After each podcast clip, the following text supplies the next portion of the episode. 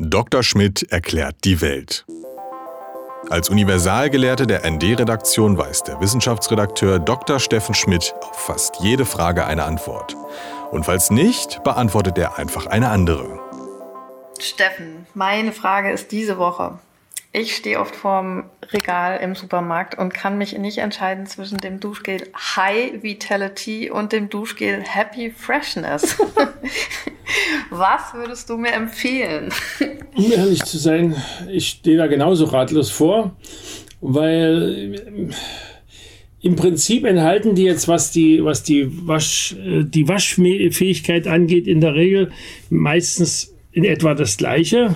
Was, was sie dann in der Regel unterschiedlich macht, ist, ist die Beimischung an Duftstoffen, beziehungsweise wenn sie dann als besonders verträglich gelten wollen, das Fehlen solcher Duftstoffe, sodass ich dann die Ratlosigkeit damit meistens äh, versuche zu bekämpfen, dass ich dran rieche. Aber das ist auch oftmals nicht von Erfolg gekrönt, weil offenbar sind meine Vorstellungen von einem angenehmen Duft nicht massentauglich, warum auch immer. Nicht massentauglich, okay. Also ich äh, habe jedenfalls schon auch drüber nachgedacht, wenn man in der Wanne liegt und da gibt es ja auch so Badezusätze, ja. die entspannen und sonst was. Da kann ich mir das ja noch eher vorstellen, wenn man da länger drin ist und die Haut da irgendwas machen kann oder so. Aber ähm, innerhalb von drei Minuten duschen, wie uns ja unser äh, Wirtschaftsminister empfohlen hat. Ja, also auch die Mediziner empfehlen höchstens sieben Minuten, glaube ich, wenn ich das richtig gelesen habe. Sonst wird die Haut wohl doch dünn. Aber kann da irgendwie, also ich meine, Duschen macht ja auch wacher und alles, aber gibt es irgendwas, was dann nochmal extra vitalisiert, was über kaltes Wasser hinausgeht und so? Ich denke mal, da kommen zwei Dinge zusammen. Das eine, was du jetzt in der, in der, beim, beim Vollbad äh, kurz angedeutet hast, ich denke, das Bad selber tut, tut da jetzt entspannungstechnisch eher wenig. Das ist dann auch, das sind dann oftmals durchaus auch Duftstoffbeimischungen. Mhm. Es gibt ja durchaus Gerüche, die uns anregen, solche, die uns äh, beruhigen, solche, die uns aufregen, natürlich gibt es auch. Und inzwischen habe ich so den Verdacht, es gibt davon von den letzteren die meisten. Aber gut, äh, das ist jetzt äh, wie so oft bei Gerüchen natürlich Geschmackssache. Aber die Haut selber wiederum, die wird wahrscheinlich beim Vollbad äh, auch nicht unbedingt, äh, wie heißt das so schön, vitalisiert. Im Gegenteil, die wird da wahrscheinlich einfach, die wird einfach nur eingeweicht. Also im Zweifelsfalle ist es dann wahrscheinlich gescheiter, in die Sauna zu gehen und alles auszuschwitzen und sich dann kalt abzuduschen. Okay, aber du meinst, dass auch dieser Effekt von einem, Bad, von einem Vollbad eher durch den Geruch zustande kommt als über die Haut? Also was jetzt solche Entspannungs- und Anregungsgeschichten angeht, denke ich wohl schon, ja. Oh. Also, ich hätte äh, mir das jetzt vorgestellt wie so ein Einreiben von irgendwas. Mm, das wird bei den wenigsten Badezusätzen so sein, dass die durch die Haut tatsächlich äh, wirkstoffmäßig äh, was bringen. Also du hast natürlich gibt ja diese Sachen, wo du jetzt als, wenn du jetzt einen Husten, Schnupfen, Heiserkeit hast und so ein Erkältungsbad genau. nimmst, wo dann aber mit ziemlicher Zuverlässigkeit hast du dann da Thymian drin, der natürlich auch als Tee wirkt. Und das sind dann wesentlich die ätherischen Öle. Und damit sind wir dann schon eher in der Duftstoffecke. Okay. Denn dass die ätherischen Öle so besonders über die Haut wirken, da könnte ich mir eher vorstellen, dass sie da eher kontraproduktiv sind, weil sie da noch die Haut entfetten könnten. Also bei Vollbädern wäre wahrscheinlich naheliegender, noch sich in irgendwelche Salzlage zu legen, à la totes Meersalz. Ja, das gibt es ja auch.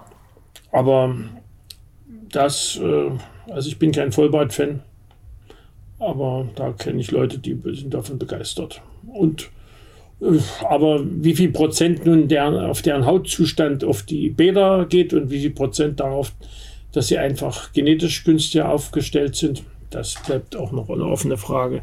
Das mit dem cremend ist ja auch ein Stichwort. Also manche nennen sich ja dann auch Duschöl oder sowas. Ja, das und, ist noch was äh, anderes tatsächlich.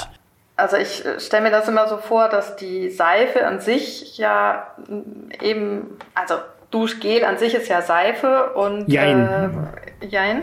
Ja, also du hast, äh, du hast in Duschgel grundsätzlich waschaktive Substanzen drin. Ja.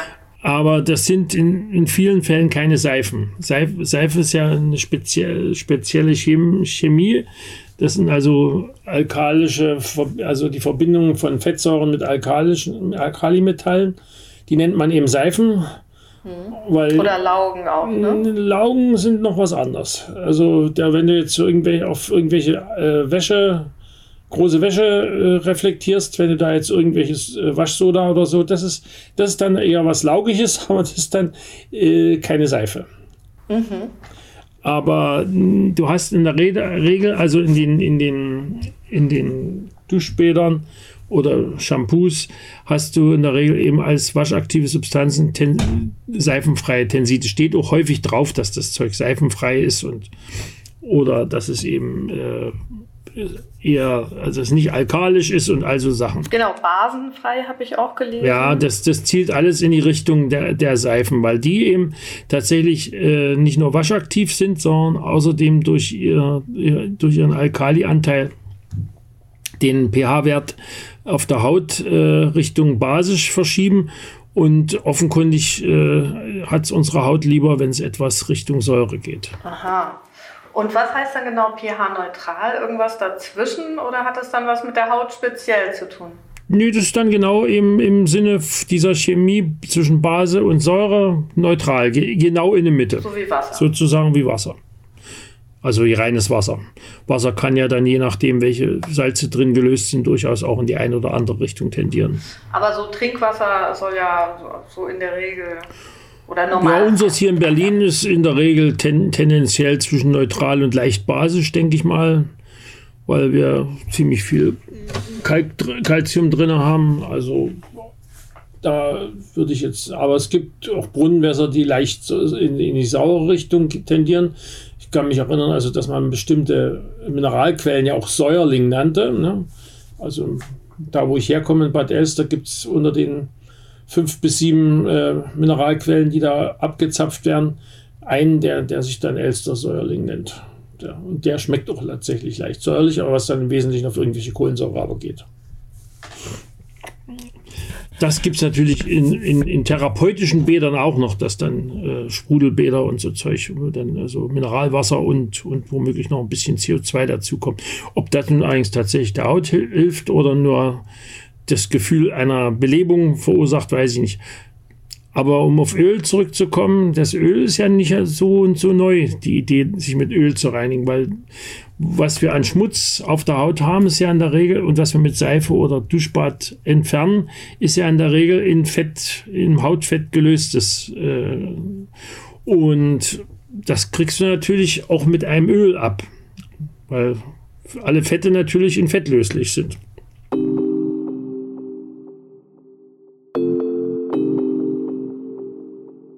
Arm, aber sexy. So hat der ehemalige Bürgermeister von Berlin, Klaus Wowereit, die Hauptstadt einst genannt. Ähnliches dürfte auch für das ND gelten. Denn als linke Zeitung stecken auch wir in der Krise der Printmedien.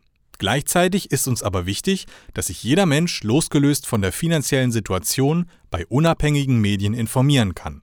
Deswegen setzen wir auf ein freiwilliges Bezahlmodell.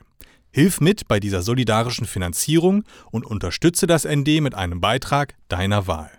Ganz schnell und einfach auf dasnd.de slash freiwillig zahlen.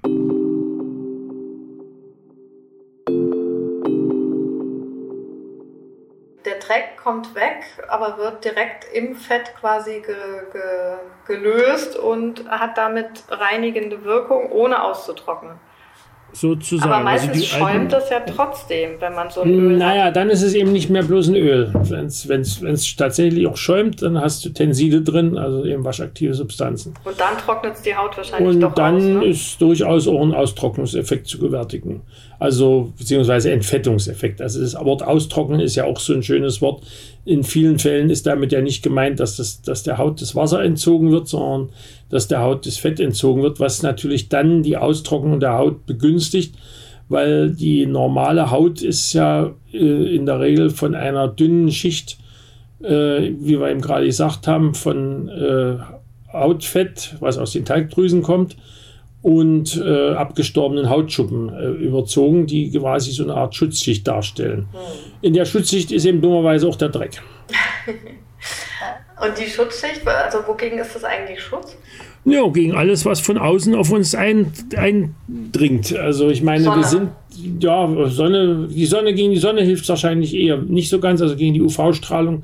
Dafür sind dann Pigmente in der Haut gut, deswegen wird man ja in der Sonne auch ein bisschen dunkler in der Haut, sofern man nicht zu den äh, sommersprossig rothaarigen gehört, die dann eher nur Sommersprossen kriegen und wenn sie Pech haben, Hautkrebs. Ähm, aber die, die gängigen Hauttypen bilden dann eben dafür eben Pigmente. Nee, nee, alles andere, also Stoffe, Gase aus der Luft, die wir nicht gerne drin haben wollen. Und natürlich das Wasser, wenn wir im Regen laufen und alles Mögliche. Also das ist, das, die Haut ist eben gewissermaßen das äußere Schutzorgan des ganzen Körpers. Ja. Nur dass uns natürlich äh, die, der Wärmeschutz abgegangen ist im Verlauf der Geschichte, weil das Fell äh, im Verlauf der Evolution verloren gegangen ist, was unsere näheren Verwandten im Dschungel ja noch haben. Und heutzutage erledigt das dann auch die Funktionskleidung. ja, da gibt es, also das, eigentlich bräuchte man das vielfach nicht, aber andererseits würden wir auch austrocknen. Das ist der nächste Punkt. Äh, durch die Haut wird eben auch nur eine, eine kontrollierte Verdunstung von Wasser und damit äh, ein kontrollierter Entzug von Wasser äh, hergestellt.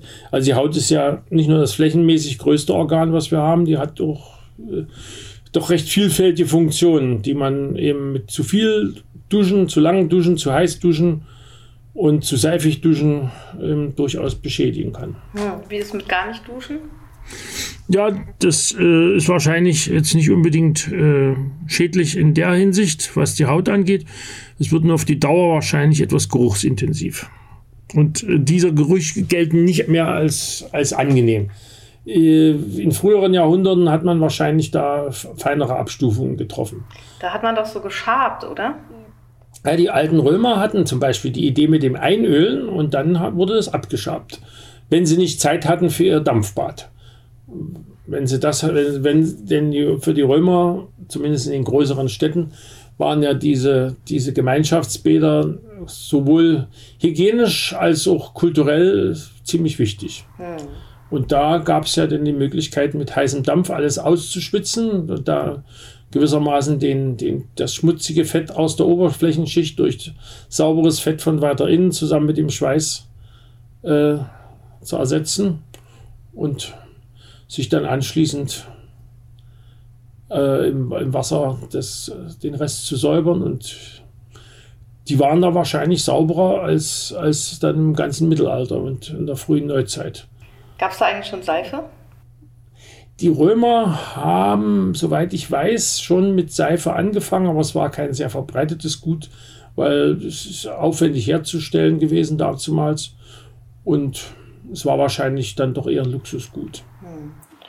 Und Shampoo, ist das eigentlich auch nur eine äh, Erfindung der, der Industrie, die das Doppelte verkaufen will? Oder ist es überhaupt ein Unterschied zum Duschgel? Also gut, zu jetzt einem Öl vielleicht schon, aber... Äh also zum normalen Duschgel wird der Unterschied äh, in der Regel ziemlich gering sein. Es gibt wahrscheinlich ein paar kleine Beigaben von, von Substanzen, von denen entweder die Industrie oder auch die Dermatologen glauben, dass sie den, den Haarwurzeln und den Haaren gut tun. In Sonderheit gibt es natürlich ein paar Zutaten bei, bei Schuppenhaarwäschen, die, die dann eben in einer normalen, in einem normalen Duschgel eher überflüssig sind. Und ich meine, nicht grundlos nennen sich ja einige dieser, nennt, nennt sich ja eine dieser, dieser Shampoo-Marken Heads and Shoulders. Aha. Womit sie ja wohl andeuten wollen, dass man damit auch den Rest waschen kann. Ah, okay, stimmt. Das waren, waren das nicht die mit den grünen Äpfeln? Das ist eine gute nee. Frage, weiß ich nicht mehr. Nee, das, das, ist zum Beispiel, das ist zum Beispiel ein, ein, ein Duftstoff, den ich ganz toll fand, hm? aber der irgendwie so aus der Mode gekommen ist, dass es praktisch gar nicht mehr gibt. Okay. Warum auch immer. Jetzt gibt es eher so diese, diese Duft, Duftmarke à la X, mit der man so schon auf drei Meter Entfernung gegenüber erschlagen kann, wenn er auf der Nase nicht voll ertaubt ist. ND Journalismus von links.